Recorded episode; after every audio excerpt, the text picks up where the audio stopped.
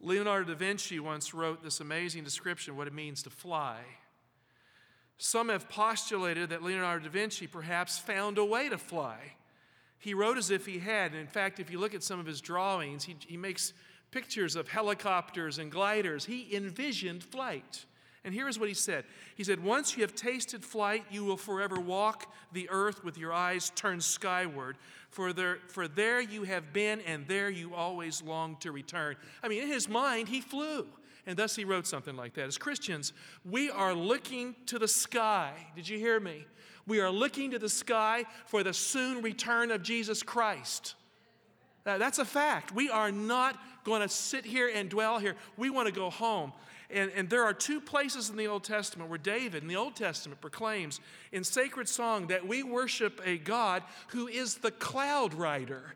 He's a God who rises up on eagle's wings, and he is a God that can take us from here to Orion, here to God's celestial realm. Psalms 104, verse 3. Open your Bibles and let's turn with me. Psalms 104, verse 3.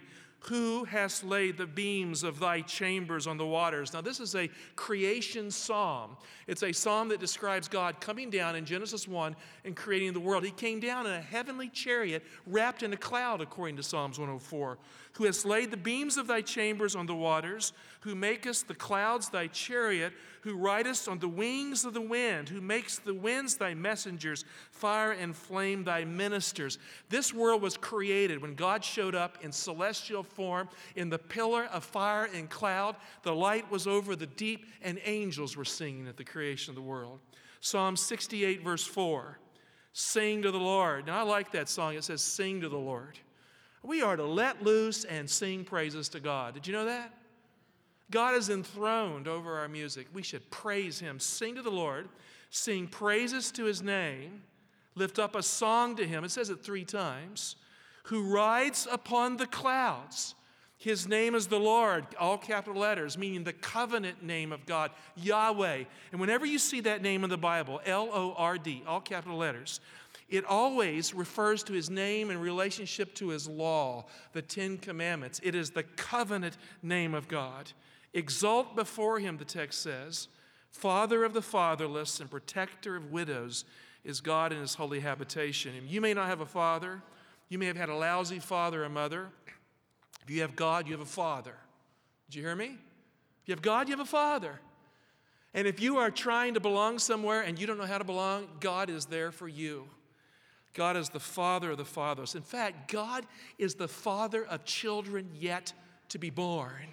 He knows them in the womb and He calls them by name. He loves every child that He has destined to be a part of His eternal kingdom. The cloud rider is the Lord. The Lord is his name. The Lord sits on the cloud. He rides the wind. And when he comes again, and that he will, Jesus is coming again. Friend, he comes to save his people as the cloud rider. David said, The Lord is his name, the cloud rider. When God rescued his people from Egypt, he spoke to Moses of the fact that when he comes to his people, he can't leave them down. He can't just drag them on the ground to safety. He lifts them up on eagle's wings. He carries them with flight to safety. Look at Exodus 19, verse 4. God is speaking, You have seen what I did to the Egyptians and how I bore you on eagle's wings and brought you to myself. We don't get to God because we're good at finding God. We don't get to God because we can work our way to Him. We get to God because God finds us. God is the hound of heaven who searches out for the lost. He, he knows if you've had a bad week in which you've slumped and failed, He seeks you out with grace. You know, just last night I was listening to the Bible and it was going through some aspect of the scripture I was listening to. I was tired. I've been fighting a bug. I'm getting over it. And you know, a piece of scripture went right through my mind that I was listening. It was the Holy Spirit speaking to me. And right there, I felt the Lord nudging me closer to Him to correct something and to get something better so that I would be in closer connection to Him. Friend, when the Christian church was in deep trouble after the ascension of Christ, God gave the church of the Middle Ages the two wings of the great eagle so she would fly to safety because God is the cloud rider. Now, in our Sabbath school lesson, what is the topic of this quarter? What is it? We're studying what book of the Bible? The book of Revelation. I am so happy that we are because we need that book to prepare for Christ's return. And in Revelation 12, Verse 14 when the church was in trouble in the Middle Ages, God gave the church the two wings of the great eagle. The scripture reads, But the woman was given the two wings of the great eagle, that she might fly from the serpent into the wilderness to the place where she is to be nourished for a time, times, and half a time. How many of you understand that time prophecy? Raise your hand. How many of you would like to understand it? Raise your hand. See, so we have to do work here today. Half of us do, half of us don't. That's all right. Now, in the book of Revelation, the final evil, I'm, I'm talking about the last evil that is coming on the whole world to test those who dwell on the earth. It is coming. It is the mark of the beast issue. And some people say, oh, the mark of the beast. Friend, the mark of the beast is coming to this country. It is coming to the world. It will precede the coming of Jesus Christ. It will be an evil so dark that no human being on earth can hide from that final test and trial unless they are somehow bound to Jesus Christ and sealed so deeply that their faith will not fail. The mark of the beast is that last test for us all on planet Earth. And when it's over, Jesus comes. It is coming as sure as the dawn. It will be a global test, but friend, it will start right here in the United States of America based on Revelation chapter 13. We have a whole chapter in the Bible that tells us about America and prophecy and the coming test that will start right here. The land of the free, the home of the brave, brave will become a place of oppression according to the book of Revelation. The United States of America is described in Revelation 13, verse 11. Then I saw another beast which rose out of the earth. You know, the sea beast rose out of the sea. Uh, the sea represents many nations and tribes and tongues. The, the roaring of the seas represents the roaring of the nations in Psalms. The wicked are like the sea, Isaiah says. And so, out of the sea of nations, the sea beast came into existence. It is the medieval beast that operated during the Middle Ages that persecuted the church. But this is not that beast. This beast comes out of the earth. It comes out of an unpopulated area. In the context, it arises after the Middle Ages. So in the 1700s, thereabouts, it is the United States of America. It says it had two horns like a lamb, and it spoke eventually like a dragon. In the context, this lamb like beast arises, as I said, at the end of the Middle Ages, when the persecutions of the sea beast have come to an end. The lamb like beast has no crown on its two horns because it has no monarchy. It's a country without a king. It arises after the first beast goes down. And if you study the time prophecy of Revelation 13, that beast goes down in the year 1798. The beast, the sea beast persecuted the, middle, the church in the Middle Ages. And the beast had crowns on its head in the Middle Ages, but this one does not. And so this one doesn't persecute the Middle Ages. This beast will persecute at the time of the end. The lamb like beast is pictured in Revelation 13 12 as a global superpower, and a superpower that gains all the authority and influence of the world order of the Middle Ages. In other words, it reaches around the planet. Look at Revelation 12 13. It exercises all the authority of the first beast in its presence.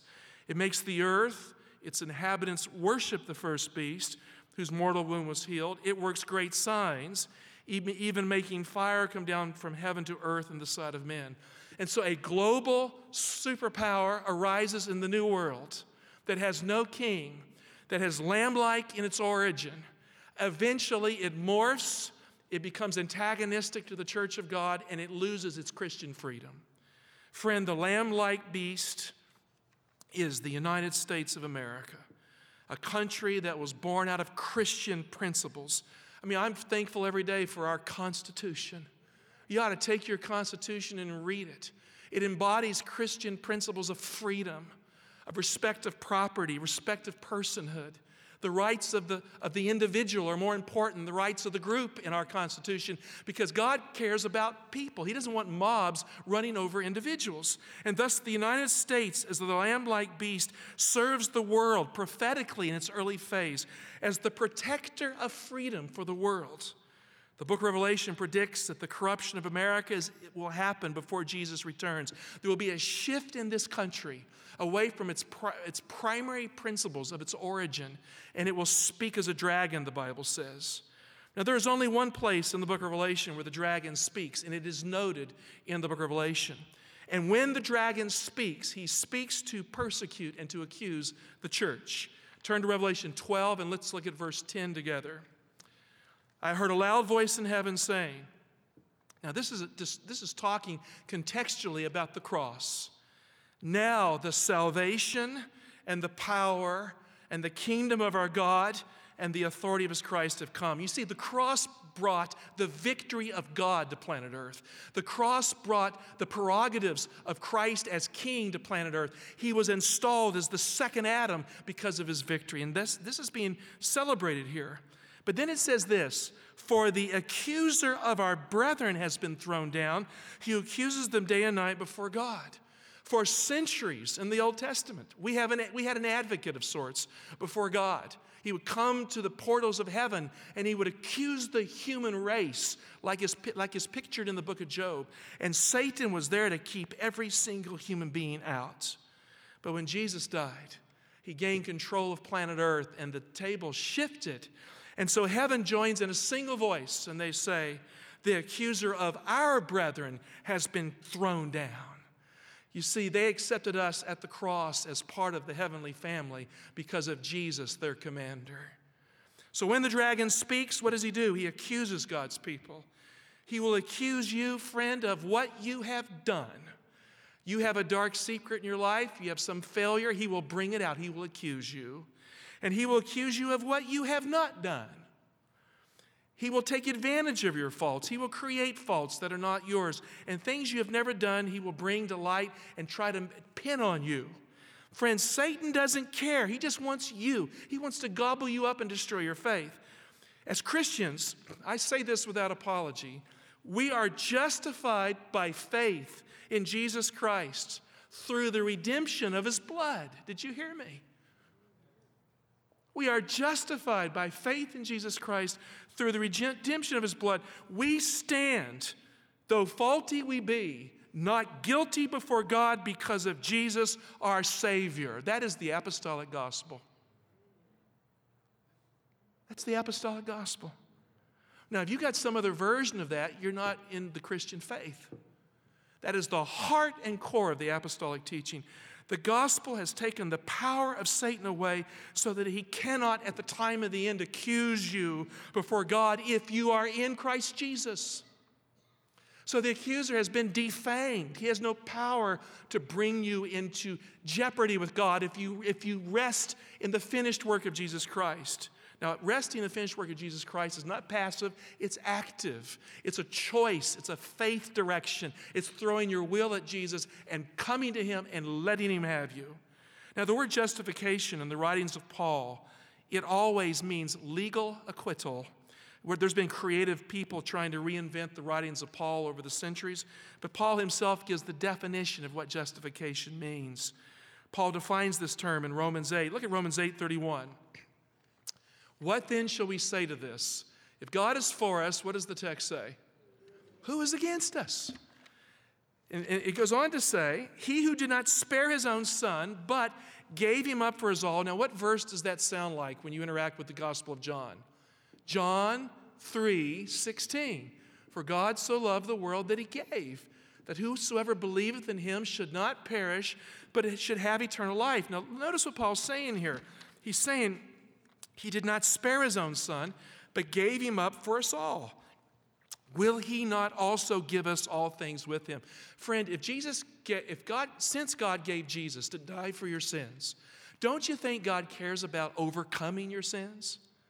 The same one who died for you will carry you to the end. Verse 33 who shall bring any charge against God's elect? Sometimes in the church, we end up accusing each other. You ever notice that? Church members can accuse someone back and forth. Sometimes people start pity parties so they can be the object of accusation. It's a really complex thing. So, who shall bring any charge against God's elect? Here's what it says It is God who justifies. Who is to condemn? It is Christ Jesus who died, yes, who was raised from the dead, who is at the right hand of God, who indeed intercedes for us. So when we speak of the sanctuary message, we better not leave out justification by faith. Christ, as our great high priest in the heavenly sanctuary, is the guarantee that we are accepted before God. And what he did at the cross is the basis of it. So in Christ, the sinner is not guilty. Now pinch yourself. Come on, take your hand. We're going to do some interaction with the truth here. Pinch yourself a little bit. Do you feel that? Just a little bit. Mm. Now, don't pinch yourself to where you hurt. Do you feel that? Now, I want you to feel the fact that God has forgiven you. He has. Now, He hasn't forgiven you to be a rebel, but He has forgiven you. And that forgiveness can carry and transform the life that really does appreciate it. The Holy Spirit regenerates us because of that fact. In Christ, the sinner is not guilty. God has taken the fangs out of the serpent's mouth so he cannot wound you in the judgment day. He can say anything he wants to about you, it will not fly in the judgment day if you're in Christ. So, why do we live for God as Christians? What's the motive of our life? Is it to prove something so we can look perfect at the time of the end and say, hey, I made it, I vindicated the character of God? Friends, you can't vindicate the character of God, Jesus vindicates the character of God. But God wants to be in us the hope of glory. He wants to be transformative in our lives. So, why do we live for God as Christians? What is the changed life? Friend, we live for God because we are grateful for the cross of Christ. We live for God because the kindness of God has brought us to repentance, because the love of God has got us inside, and it moves us now to love each other and to lay down any kind of oppositional attitude so that the love of God permeates us because God in Christ loved us. The dragon has no power over the forgiven life that bears testimony to the truth that Jesus saves because Christ has dealt with the legal requirement of the law for you. He has died for your sins, and you are not guilty if you are in Christ. So the church is the theater of God's grace, it is the very place that bears testimony to Jesus. Turn to Revelation 12, verse 11, describing the apostolic church coming into the Middle Ages. It says, And they conquered him, the dragon, by the blood of the Lamb and by the word of their testimony, for they loved not their lives even unto death. When we grasp the love of God for us, when we deeply sense what it meant to give Jesus to us, and we understand the suffering of God to atone for our sins, we'll live and die for God. That's it. It doesn't matter. We'll live and die for Him. And thus they did, and they bore testimony to the truth. Laura Joseph is a member of our church, and she had some pretty major surgery recently. Many of you know her. What a darling Christian woman she is. She has good reasons to be down lately. She is now at a rehab unit learning to use her body again. She had extensive neck surgery, learning to bend over again without falling over to get her balance. I visited her this week to pray for her and encourage her. Thursday evening, middle of that cold weather, I finally found out where she's at. My wife had already called her. Diana calls ahead of many of my pastoral visits without me even knowing it and encourages people all week, is what I have found over the years. Thank you, honey. Appreciate that. So I got there. She was all cheerful. She had had the prayer interaction that my wife gave her from work. So when I got to the rehab unit last Thursday, I wanted to encourage her, right? But she was all cheerful. So she, she spoke of how grateful she is that God is with her.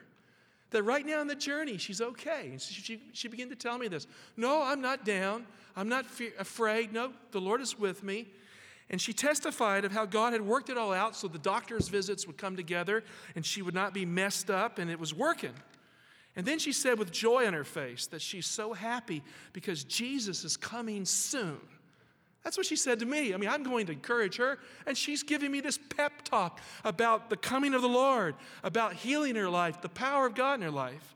Her face lit up as she pictured Jesus coming for her on the clouds. I told her that my sermon is about the cloud rider. And she, then she got real happy. She said, Yeah, Jesus is coming. So I had prayer with her. I left her there. And man, it was brighter in the room than it was in my car with Smokey. She, what a wonderful Christian woman. Laura has overcome a lot of health related trouble in her life because of her faith in Jesus Christ and because of the word of her own personal testimony. You see, when God visits us, we need to open our mouths and tell people what the Lord has done for us. She lifted this preacher that night by the word of her testimony, which is proof that she is an overcomer. That's how end time believers will overcome. They will not be silent witnesses. There's no such thing. They will advocate the kingdom of God. They will speak of what Jesus has done for their life. They will pray for others when the opportunity arises. They will use the name of Jesus, rightly so, to lift the soul that needs him, as Laura did for the preacher this week.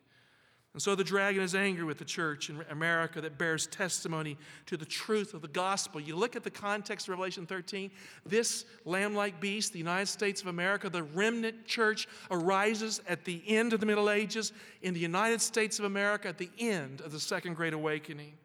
So, in the mark of the beast issue, the dragon will leave the sea of nations in Europe, it says in Revelation. He will go off to make war on the remnant church in America, where it began to destroy with satanic rage and fury the church that keeps the commandments of God and has the testimony of Jesus Christ. And that dark attack will occur, as I said, right here in Christian America, because the lamb like beast will speak like a dragon eventually as it institutes the mark of the beast, and the lamb like beast will build an image to the sea beast of the Middle Ages, whose mortal wound was healed.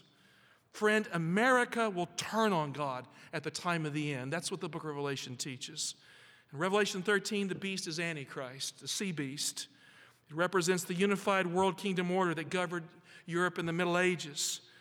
Before he shows up in the Middle Ages as Antichrist, the beast from the sea had a pre existence, just like Christ had a pre existence. John says he was in the world.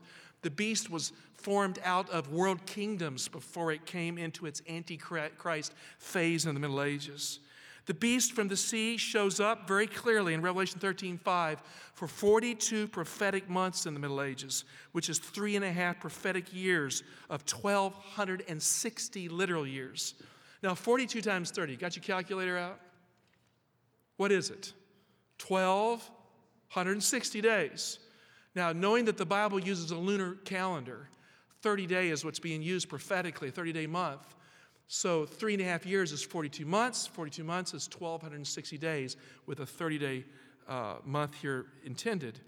And so, Bible students of the Reformation figured this out. This is not new stuff, this is old stuff. They figured out that that time prophecy started in the year 538 AD when the church gained control of the throne of the, Ro- the, throne of the Roman emperors, and that this fusion of church and state was oppressive. It oppressed the Re- Protestant Reformation, and millions of people died in the Counter Reformation for the Bible and righteousness by faith. And so that time prophecy runs from 538, when the siege of Rome lifts, to 1798 when Rome is besieged again in the French Revolution. And thus the old era of the Holy Roman Empire of church and state comes down. And what we have is the rise of, of modern era of nations, of nation states. Friend, Jesus' ministry, it's no accident. Jesus' ministry was for three and a half literal years because the Antichrist ministry is for three and a half prophetic years. Christ built up the church for three and a half years. The Antichrist power in the Middle Ages tore it down. And so the Antichrist beast from the sea tears down the church that Christ established. And then the beast gets a deadly wound. Now, Jesus got a deadly wound on the cross, right? The beast gets a deadly wound. It's like he goes to the cross. In the French Revolution, the beast power came down with a deadly wound. The religio political system in the Middle Ages crashed decisively. And thus, the kingdom of France ended the old order of the church state that had governed the Middle Ages as it ushered us into the era of modern nations, of nationalism. But the book of Revelation teaches us that the lamb like beast, which used to be a Christian America, will at the time of the end become the false prophet of the beast. In other words, it'll work with an emerging world order to bring it under the authority of Satan so that God's people are attacked and his word is compromised. And this country that we all love, I'm a patriot. I love the United States of America. I'm a patriot. My son is in the military.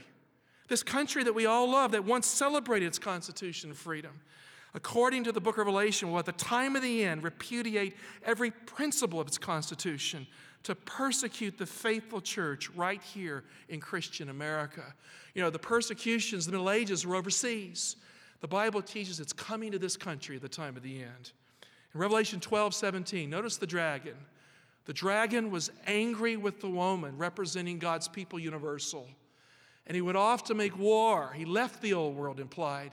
He went off to make war on the remnant of her offspring or seed, on those who keep the commandments of God and have the testimony of Jesus. Friend, God's end time church will, and then it says in my translation, which is not there, and he, the dragon, stood on the sand of the sea. God's end time church will overcome in just the same way the apostolic church overcame. By faith in Jesus, as they give the world their testimony, there will be people who die in this country who are faithful to God's word. And those people, like the early Christians, their blood will be the seed of evangelism that will spread the message far and wide. Now, I'll make this statement very directly. I want you to hear me.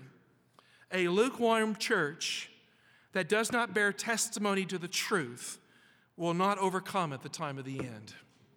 Did you hear me? A lukewarm church that does not bear testimony to the truth will not overcome at the time of the end. That final remnant that the dragon attacks will honor the apostolic gospel of God's grace without apology, and it will be forever grateful for God's forgiveness at the cross as fundamental to its right to be remnant. The Bible says the remnant church will also keep the commandments of God. You know, we live in an age when many Christians think it's not in vogue to keep God's commandments. You hear preachers in the pulpits across the land saying, you know, God did away with his law, he nailed it to the cross, but they won't tell their little child when he steals or kills or does something crazy that God's law is done away with. So they talk out of both sides of their mouth. Friends, God's moral law has not been done away with. Jesus did not eradicate that at the cross. He died because he had to atone for it. This is nonsense theology. God, the remnant in Revelation will keep all of God's Ten Commandments without shame because God is one. You can't whack away one of the ten and still have them as a single unit. They will keep the first four of the Ten Commandments as well as the last six. The first four point to our covenant relationship with God, including the Sabbath of the fourth commandment, which is Saturday in the Bible. And they will honor the law of God as the principle of love because Jesus Christ died to atone for our sins that broke the law of love. The remnant church will keep the last six commandments that direct us in our duty to man and country as good citizens in the land. You see, the law of God takes care of our vertical relationships and it takes care of our horizontal relationships. The remnant church will respect the family as God's institution on earth to teach children his law and thus, children will honor their parents in the remnant church because the role of father and mother is respected without some philosopher, king, theologian reinventing what it means to be a mother or a father. The Bible gives us that direction. In the Ten Commandments in Exodus 2013, God gave his royal, holy covenant command to his people, his, his law on sapphire tablets, we learn in Exodus 24. And so the law came from his throne, the sapphire throne of God. It's an eternal thing, it can never be done away with. So the sixth commandment, taken from God's sapphire throne law, says, Thou shalt not what? Kill. Do you read it with me? Thou shalt not what? Kill. And it means murder. The remnant church will protect life. It will, it will be pro life in this sense, that it will care about every human life. Whether that life is mature or not, it will care about life. Thou shalt not kill. The remnant church will protect the unborn like the early Seventh day Adventist church did, because thou shalt not kill. The remnant church will not participate in the slaughter of children and babies in medical clinics, and it will not side with the laws of the land that make it legal to kill a baby yet unborn, and even at the time it is born. It will not sin against God in this way because it will keep all of the commandments of God. This past month, the state of New York passed an evil law. I mean, I say an evil law. An evil law that makes it legal in New York to kill a child as it's being born for reasons that are carnal and evil. And where are the preachers of this country calling this what it is? The remnant church will not align with the greatest evil of our time and its medical institutions. Those in our midst who would do such a thing, who would make it acceptable in our hospitals, destroy babies like this, are not men and women of God in the remnant church. They are frauds. They need Christ, they must repent because we must never be about this stuff. The remnant church, friend, will keep all of God's commandments. And like the early church that visited the trash heaps of the Roman Empire to find babies discarded by evil men and women who didn't want them, they will find those children and they raise them in the Christian church. We know this from the Christian papyri. We know that that's what the early church did. The remnant church will save every child it can so that every child can learn to live and love Jesus Christ. The value of a human soul cannot be measured. There will be a remnant, friend, that keeps the Sabbath of the fourth commandment. And there will be a remnant that, that is for life, as the sixth commandment clearly co- teaches us. So the dragon will be angry at the time of the end, and the dragon will go off to make war on that righteous remnant that keeps all of God's commandments and bears testimony to Jesus Christ. The Laodicean church will repent of its evils. Did you hear me? The Laodicean church will repent. It will take the admonition of Jesus, and thus the Laodicean church will rise to become the remnant church of the apocalypse that lives for Jesus and that keeps all of the commandments of God, the fourth and the sixth. Friend, we cannot afford as Christians to compromise with evil, period. A hospital that would boast of its right to destroy the unborn in a legal affidavit presented to the state of Maryland has no moral right to have any part in the remnant church. Do you hear me? Has no moral right to claim the name that is associated with the remnant church. If it files an affidavit so it can be built based on that premise, ministers who will hide this fact and cover for this fact have no right to bear a ministerial credential in the remnant church. Why? Because God will judge his people. We are living in the time of the investigative pre Advent judgment. The hour of God's judgment has come. We cannot afford to think this way. Christ is coming for his people. We must be the people here described. Now, as I read my Bible in Revelation 14, there are three messages that God will give to this world. And the cloud rider will come in glory to save a righteous, obedient church at the time of the end. The remnant church will rise and become what it is as it proclaims the three angels' messages. The first angel's message, friend, is the call to live and teach the gospel of Jesus Christ because the hour of God's judgment has come. Take your Bibles, turn with me to Revelation 14 6. I, I ask you this question How many of you have memorized the three angels' messages? Okay, a few of you. How many of you have memorized the Ten Commandments? The Beatitudes when you were in church school? Now, of the three great pieces of the Bible you ought to memorize, you should memorize the Ten Commandments, obviously. You should also memorize the Beatitudes, which is Jesus' interpretation of it. But as end time believers, we should memorize the three angels' messages. So let's go through it all together here. Look at verse 6. Then I saw another angel flying in mid heaven with an eternal gospel to proclaim to those who dwell on the earth, to every nation and tribe and tongue and people. And he said, With what kind of voice? What does the text say? With a loud voice. You got to get excited about the first angel's message. Fear God and give him glory, for the hour of his judgment has come, and worship him and made heaven and earth, the sea, and the fountains of water.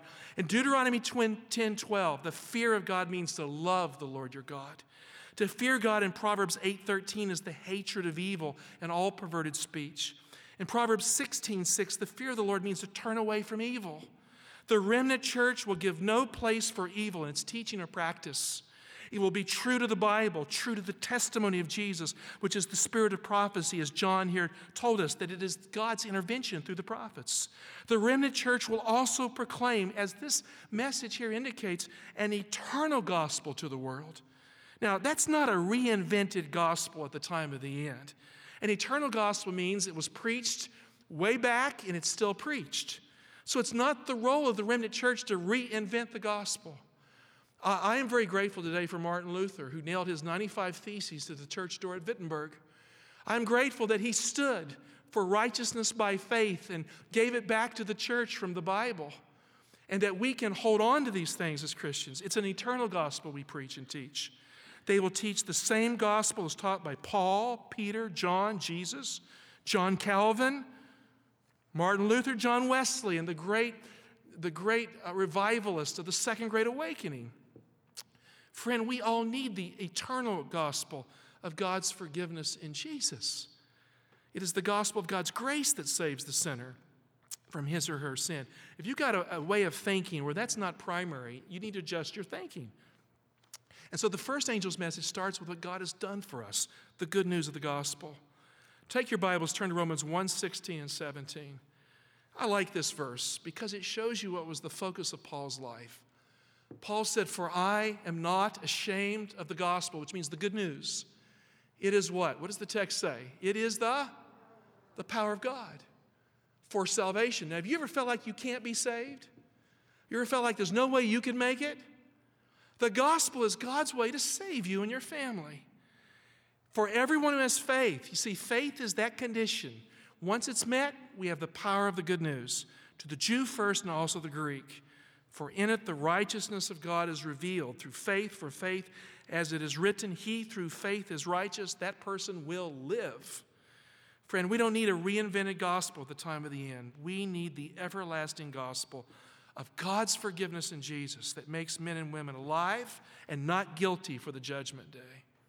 The second angel's message draws a line in the sand. It follows the first. It has no loud voice. It will be repeated at the very end of time in the fourth angel's message. And it was given in this country, in, basically in eastern United States, in the eight, around the year 1843. The second angel's message draws a line in the sand so the people of God at the time of the end will resist and reject the evils of end time Babylon. Now, when you read the book of Revelation, God's church is described as a woman. Babylon is a fallen church system and she has dominion of the kings of the earth. She's built on seven hills. It's a religio system that has affected the entire planet. And so, Babylon in the book of Revelation means that we should avoid any fallen attitude or teaching of a fallen church system that does not align with the Bible. The harlot church system rides the beast in Revelation 17. That is the world kingdom order at the time of the end. Jesus didn't die to make the church more worldly. The church does not need to have its connection to the world power to be the church. Jesus died to make us free from the world.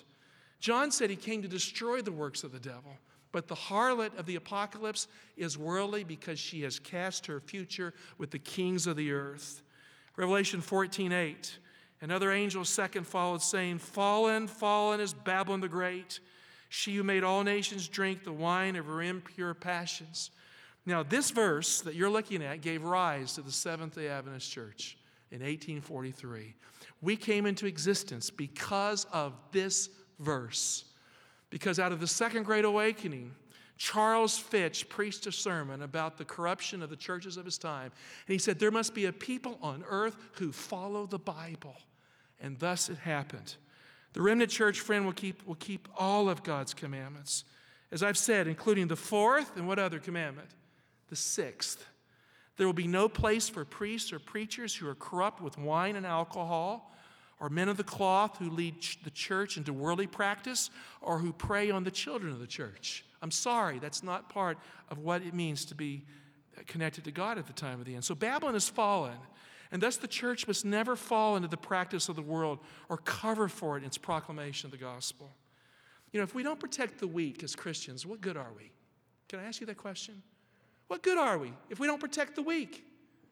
If we only protect the strong, are we really Christians? You know, if we make no difference in the world that we live in, if we don't interact for the cause of righteousness, then we're missing it. So Babylon has fallen because she doesn't care. She's aligned with the world, but doesn't care about the weak that are wounded by it. So, what is pure and undefiled religion for the church at the time of the end? James 1:27. Religion that is pure and undefiled before God and the Father is this: to visit orphans and widows in their affliction, to keep oneself unstained from the world. The remnant church that keeps all of the commandments of God, friend, will proclaim the mark of the beast with moral clarity. The mark of the beast warning in the Bible is the most severe warning God has ever given to the human race. It is a warning that will prepare the world for the end of the world. And it is also a proclamation by implication of the seal and sign of the everlasting covenant, which is the opposite of the mark of the beast. It's a warning that points directly to the importance of the fourth commandment of the Holy Decalogue of God's eternal law that was taken from his sapphire throne that can never be violated or changed. Men of religion who, who, in the church would teach us that we can opt out of one of these sacred principles have missed the boat. End time issues have to do with faith in Christ and the integrity of God's law as the covenant charter of the universe. Revelation 14 9. Let's just look at the third angel's message. Another angel, a third, followed them, saying with a loud voice, if anyone worships the beast in its image and receives a mark on his forehead or his hand, he also shall drink of the wine of God's wrath poured unmixed into the cup of his anger. And he shall be tormented with fire and sulfur in the presence of the holy angels, in the presence of the Lamb. That is the strongest warning given in the Bible ever. And notice it has to do with the second coming of Christ as the cloud rider. We will not be able to meet him if we fall on the right, wrong side of this issue. Now look at verse 11. The smoke of their torment goes up forever and ever, and they have no rest. Keyword, no rest day or night. These worshippers of the beast and its image, and whoever receives the mark of its name. Friend, the beast is the world kingdom system at the time of the end that persecutes. And we have seen this in this new abortion law in New York just how beastly the world kingdom can treat children, all the way up to the time they're born for silly reasons to take the life of a child. In Exodus 20:12, the Sabbath of the fourth commandment is the sign of God's covenant with his people. You know, when you lose a sense of who God is, you can do anything. You can reinterpret anything that's clear moral sense. The Sabbath is described in the book of Revelation as the seal of the living God is described in Scripture as the covenant sign of his eternal covenant. It is the bulwark that stands between faith and unbelief. There would have never been the theory of evolution if the Sabbath commandment had been taught by the Christian church correctly. We would have never bought into the church to deistic and theistic evolution because the Sabbath says we came from a loving God who created us. In seven days, He made the world and He rested on the seventh day. The Sabbath is the great bulwark against atheism. And thus the Bible says it is the sign that we might know God. Ezekiel 20 12. Moreover, also, I gave them my Sabbaths. What does the text say? To be what? A sign between me and them. That's a relationship sign that they might know that I am the Lord that sanctifies them.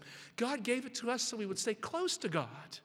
Revelation 14 11 says, The worshippers of the beast have no rest day or night. the Greek word for rest here, the Greek word for rest is anapausis, and it is the consistent Greek word of the Greek Septuagint and of the New Testament for the rest of the seventh day Sabbath. You cannot avoid the Greek language here. Seventh day Sabbath rest is lost at the end in the mark of the beast issue by those who follow the beast. That, that means it is the issue in the mark of the beast. In Hebrews 4, the Sabbath is given as a sign and proof of the gospel, the abiding rest we have in Jesus. Now, I want Jesus. The Sabbath is a sign of that rest in Jesus. Now, God is not of a double mind. God would not do away with the Sabbath. In the same breath, tell us the Sabbath reminds us of the gospel. The Sabbath is a sign of the gospel because it is not done away with. God has not destroyed the seventh day Sabbath that bears witness to the truth of the apostolic gospel. He doesn't play tricks with his word that way in Hebrews 4. Jesus said at the time of the end that we had better keep the Sabbath if we want to be ready for the second coming. Turn to Matthew 24, verse 20. Pray that your flight may not be, what did Jesus say? May not be in winter or when? Or on a Sabbath. now go to verse now go to verse 21. For then there will be great tribulation. See, the great tribulation comes on the world at the end. Christ is saying you need to be ready for it, so have a strong prayer life and keep the Sabbath. That's what he said. For then there will be great tribulation such as never been from the beginning of the world until now, no, and never will be. So, what is the essence of these three angels' messages that prepares the world at, at the time of the end for the cloud rider? See, God has given us the three angels so we will align with His word, align with His truth, and be ready for the second coming of Christ. What are they about for the people of God? What's the core of it about? In Revelation 14 12, it's summarized. The three are summarized in a single statement, a single call from God. Because the three angels are really one call from God, just like God the Father, God the Son, and God the Holy Spirit are one. The three, the three angels are a single call. In other words, a single point at what God is getting at here. What is that point? Look at Revelation 14 12. Immediately following the mark of the beast, third angel, it ends this way Here is a call for the patience or the endurance of the saints, those who do what? Keep the commandments of God, and what's the other element? The faith of Jesus. Obedience and faith together, not apart. It's a call for obedience and faith at the time of the end. Friend, there will be a, friends, there will be a people on earth at the time of the end who keep the commandments of God and who have a saving faith in Jesus Christ. They will not see the two ideas at odds with each other. And what will Jesus do for us when the beast the sea beast comes back to life, the harlot that is Babylon, the lamb like beast that is the false prophet, which will become a corrupted superpower, the United States as it shifts. And all the kings of the earth unite on the last day, according to the book of Revelation, to destroy God's people, the remnant church from the face of earth. What will happen then? What will Jesus do? Will he just sit back and do nothing, or will he intervene? Friend, it will be midnight, and there'll be in different lands a simultaneous movement for the destruction of God's people. And it will look like the church that is faithful, that has been persecuted at the time of the end, will fall. And the final storm clouds will come, and it will be dark, and it will look like if you stand for truth, you will not stand alive another day. And then Jesus will come to save.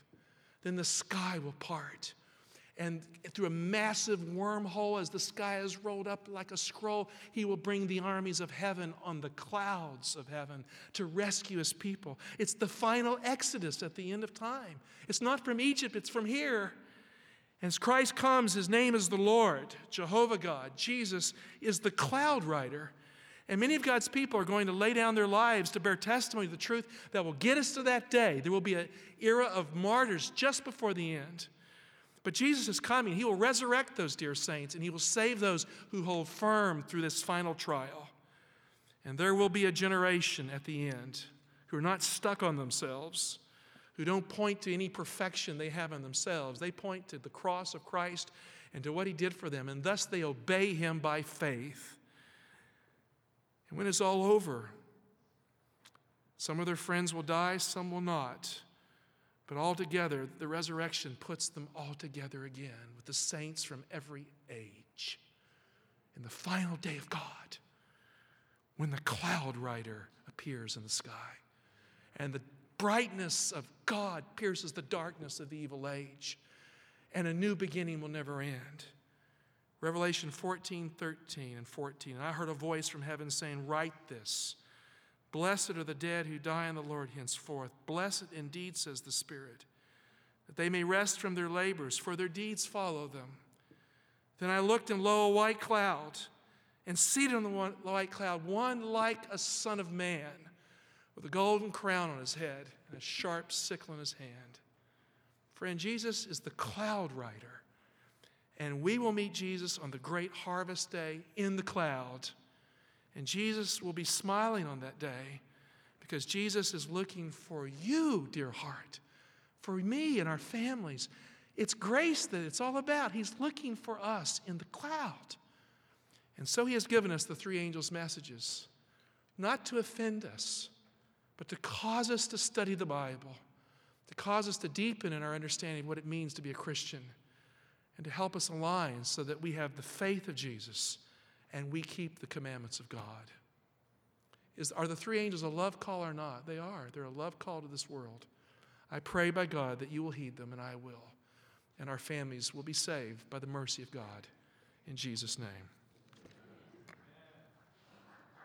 Hey guys, it is Ryan. I'm not sure if you know this about me, but I'm a bit of a fun fanatic when I can. I like to work, but I like fun too. It's a thing. And now the truth is out there. I can tell you about my favorite place to have fun Chumba Casino. They have hundreds of social casino style games to choose from, with new games released each week. You can play for free anytime, anywhere and each day brings a new chance to collect daily bonuses. So join me in the fun. Sign up now at ChumbaCasino.com. No purchase necessary. VGW. Void were prohibited by law. See terms and conditions. 18 plus.